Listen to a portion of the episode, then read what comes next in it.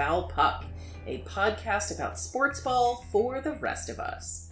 Unlike other sports ball podcasts, we talk about sports without assuming you out there in listener, li- listener land know everything there is to know about uh, Olympic sculling and egg beaters, which apparently are part of swimming. That's what I'm told. So, uh, I am your host, Rebecca.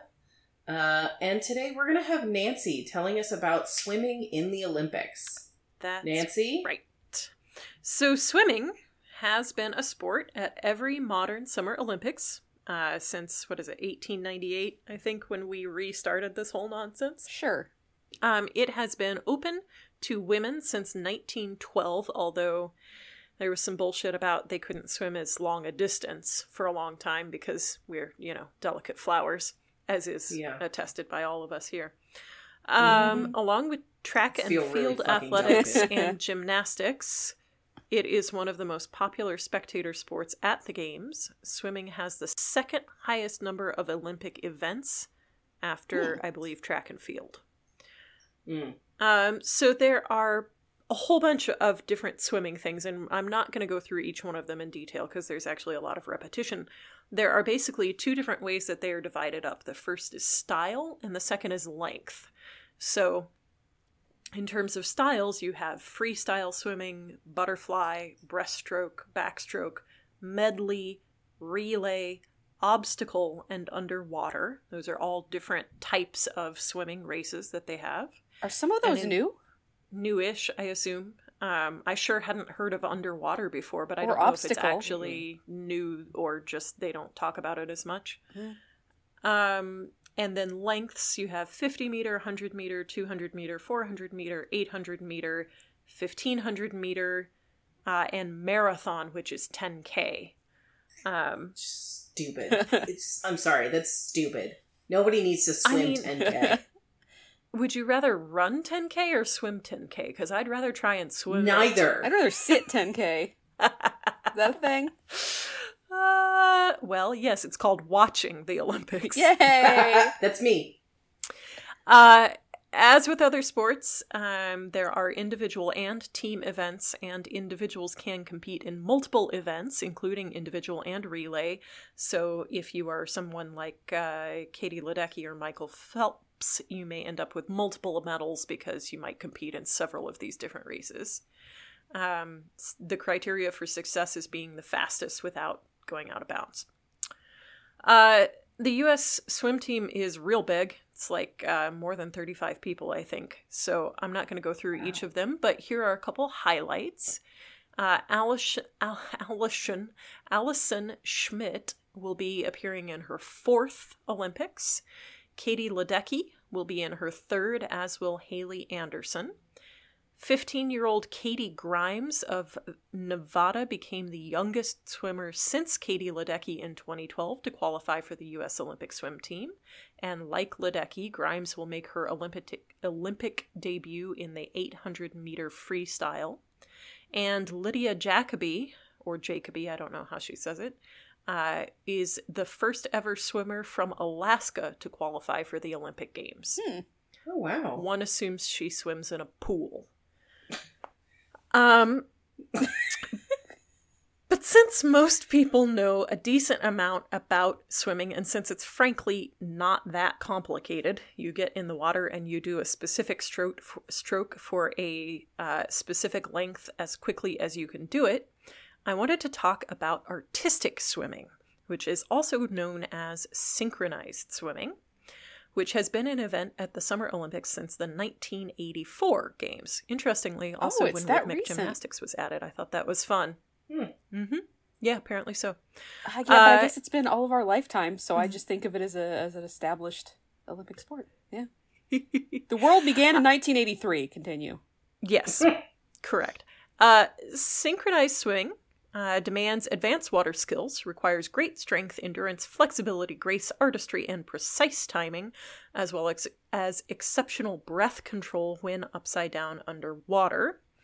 Uh, it is a hybrid form of swimming, dance, and gymnastics, which consists of swimmers performing a synchronized routine of elaborate moves accompanied by music.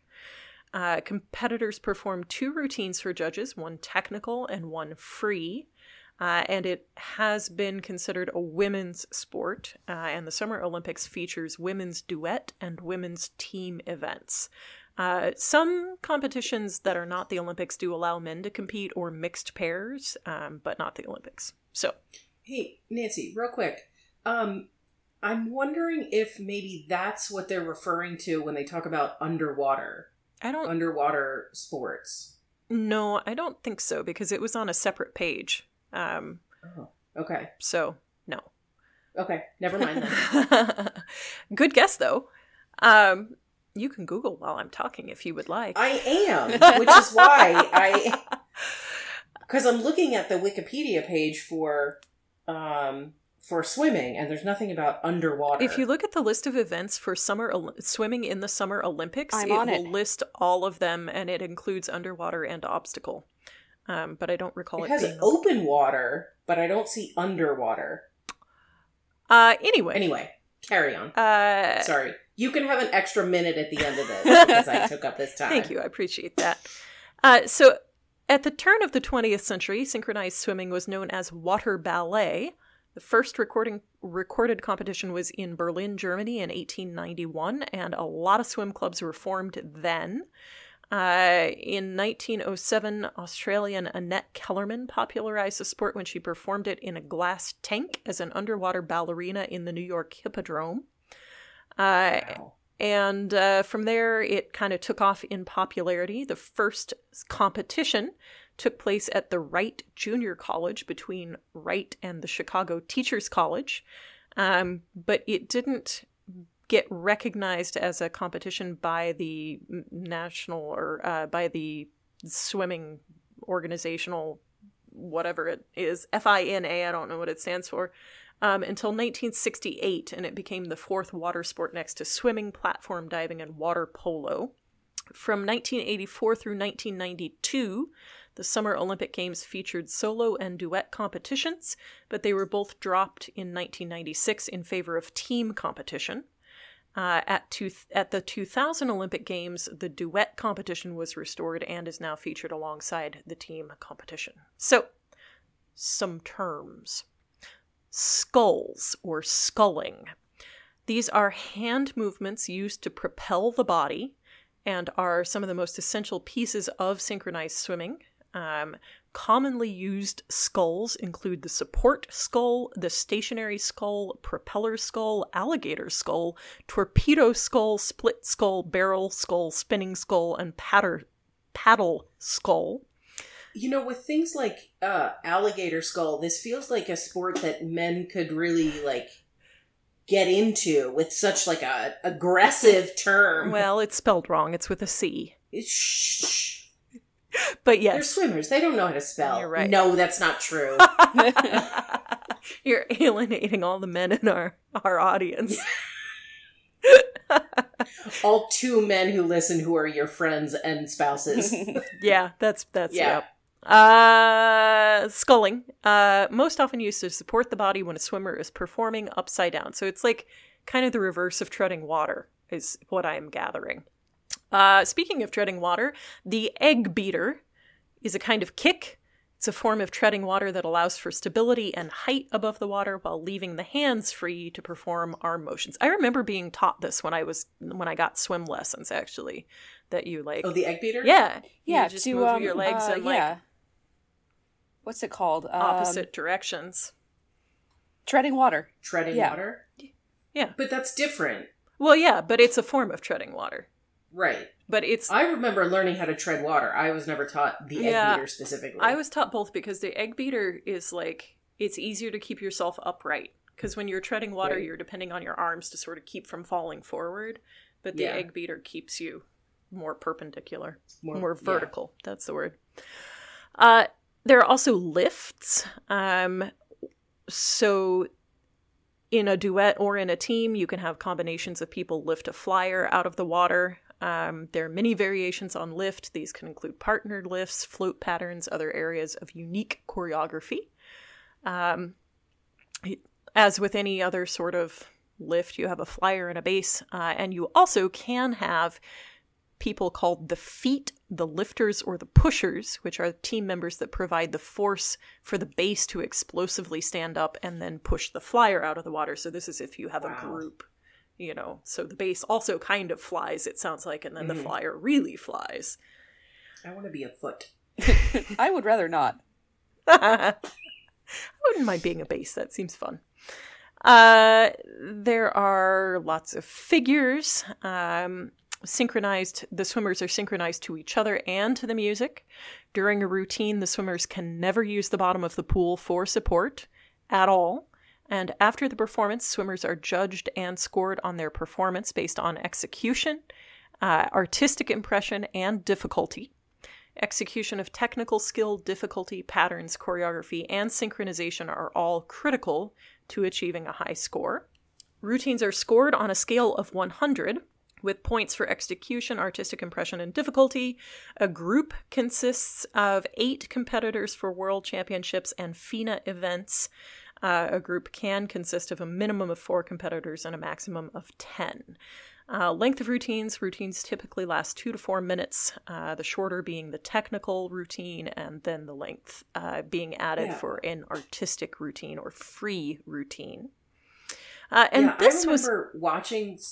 I remember watching some of these events, uh, events, and being surprised at how long they Yeah. were for a swimming Mhm. event where you spend so much time under the water. yeah, yeah, yeah. They can take a while. hmm So this was an interesting thing uh, that I that I read, um, which I hadn't thought of, but um, apparently, uh, Dr. Bill Moreau, the medical director for the U.S. Olympic Committee, uh, was quoted as saying, "quote These women are superior athletes. They're in the pool eight hours a day. Literally, they're within inches of one another, sculling and paddling. And as they go through their various routines, they're literally kicking each other in the head." Uh, he noted that during a two week training session, female athletes suffered a 50% concussion rate. Holy shit. Jesus. As a result, the USOC began reassessing concussion awareness and prevention for all sports. Others believe the incidence of concussions among synchronized swimmers is much higher, especially among the sport's elite athletes. Quote, I would say 100% of my athletes will get a concussion at some point, said Myriam Glez, former chief executive of USA Synchro, the sport's national organizing body. It might be minor, might be more serious, but at some point or another, they will get hit. Wow. Wow. Yeah. I so never that- thought about that. Exactly, me either. So I thought that was really interesting, particularly given that we have talked a lot on the pod about concussions in various sports. So Yeah. I found that interesting and surprising um, to think about. Wow. My my cousin did uh, synchronized swimming for years in high school. I'm gonna have to ask her about that. Yeah, you totally Yeah. should. because I mean we've talked about it, and I you know I never went to any of her meets because we live in different states, but I don't remember any talk about concussions. That's crazy. I mean, I don't, this didn't mention, and I don't know if it's something that tends to happen at the more elite levels or if it's throughout the sport. Um, but Mhm. it, I mean, sure, if you're doing close formations and strong kicks, like, Yeah, it makes Yeah. sense. It's just it stands to reason. Mhm. and no protective equipment at all. nope, Wow. nope, sure not. I wonder if there's Uh, anything for training. Like while you're training, you can wear a old timey leather football helmet. I I don't know Yeah, where I I was was gonna going say. with that, but I mean, I suspect that wearing a helmet really affects your buoyancy. yeah, Yeah, that's probably true, and your ability to get upside down too. Um, so events to watch uh, will be the only ones: uh, women's team and women's duet. Uh, and in fact, the eight-woman U.S. team fell short of qualifying for the Tokyo team event just barely. Mm. Apparently, they Mm. finished in fourth place, 0.211 points behind Greece for the final Olympic Wow. spot. Um, however, U.S. artistic swimmers Lindi Schroeder and Anita Alvarez did earn their tickets to Tokyo by placing fifth at the qualifiers, uh, and the top eight of 34 participating nations earned Olympic berths, so they will be there. Interestingly, uh, Alvarez uh, competed in the qualifiers, but ended up passing out after the preliminary free performance. And so she did not swim in the final, and they had a, a replacement swimmer, Ruby Remati, who substituted for her. So I'm assuming, wow. though I didn't see confirmation of this, that Ruby is also an alternate and will go, you know, to the Olympics in case something else were to happen. I guess. Mm-hmm. Um, but uh, Alvarez and uh, competed in the duet uh, at the 2016 Olympic Games. Uh, so she's she's been to the Olympics before, I guess. So watch watch the artistic swimming for the U.S. Uh, women's duet team, and that I will is what I have on swimming. Did you find out what underwater swimming is there, Rebecca? I did not find, find references to underwater or obstacle. I will find them for you because yeah. they were on the Wikipedia page under the link for uh, for events. So, yes, please do because I would be fascinated. Yeah, on the Olympics.com, I didn't see underwater or um, obstacle. Either. So I have to throw um, some shade here. Um, while I was um, looking things up for these mini-sodes that we were doing, oh my gosh, the different sport websites suck. Oh yeah, um, yeah, like very much. So. I just yeah, it was terrible. Okay, so swimming at the Summer Olympics, uh, we have where did we go? Yeah, here we go. So events. Oh, it's a past event, maybe. That's the problem. So, um, I was gonna say obstacle swimming sounds freaking awesome. It does. It really and does. how would I, how would I never heard of this before? So I'm picturing a bunch of people with Nerf guns. The other past event that sounds terrific is the 100 meter freestyle for sailors. I want to know if they have to swim in their sailor suits. Mean, they have to jump or, off the boat you, and it, swim. That's yeah. what I was wondering. Yeah, Are you maybe. swimming from like one sailboat to another, or like a sailboat to land? So I don't know. It doesn't. It doesn't yeah, so say. Um, lack but, of spectator so, appeal. Oh, Let's for underwater. Yeah. So the, okay. Joe the, says it was it was featured in 1900, yep. but not again due to lack of spectator I mean, appeal. Yeah, you can't see underwater real well. well, you couldn't in the 1900s. You sure can now. Yeah, they should bring it back. So yes, I was start a petition. Change.org. Correct that they are forms of Olympic events, but not correct that they are current forms of Olympic okay. events. That's fine as long as we understand. Yes where underwater swimming came from. Yes. Now, I want to know how you do out of water swimming. Well, have you ever seen a dog that, that you lower down over the water? Yes. And its yes! feet start going. Start... Yeah, that's above water okay. swimming. I don't know how you okay. do that competitively, right. but it is adorable. I would really I would really love to see Michael Phelps held up by a harness and like butterflying in the okay, air. Okay, that would actually be and really I'm, interesting though, because it'd be like an really anatomy lesson, you know, and like applied physics lesson. like it would actually be yeah. really interesting to see.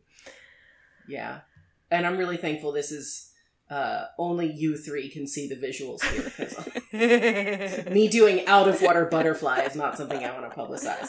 Well, thank you, Nancy, for giving us this overview on um, on swimming, especially some of the the events that we don't see quite as often. My um, pleasure. Um, I really, yeah, I really do love watching the synchronized swimming events. They're incredible feats of athleticism.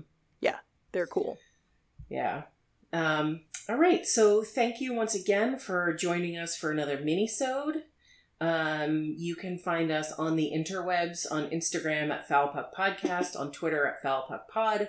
Our website is foulpuckpodcast.net. Um, and we will catch you later on another mini-sode, or perhaps a, a full sode when we get our our sodes together. Um, you keep your sodes then, to yourself.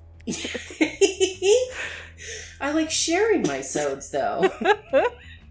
as long as you do it with uh, consent. So until next time, I'm Rebecca, and and we'll catch you next time.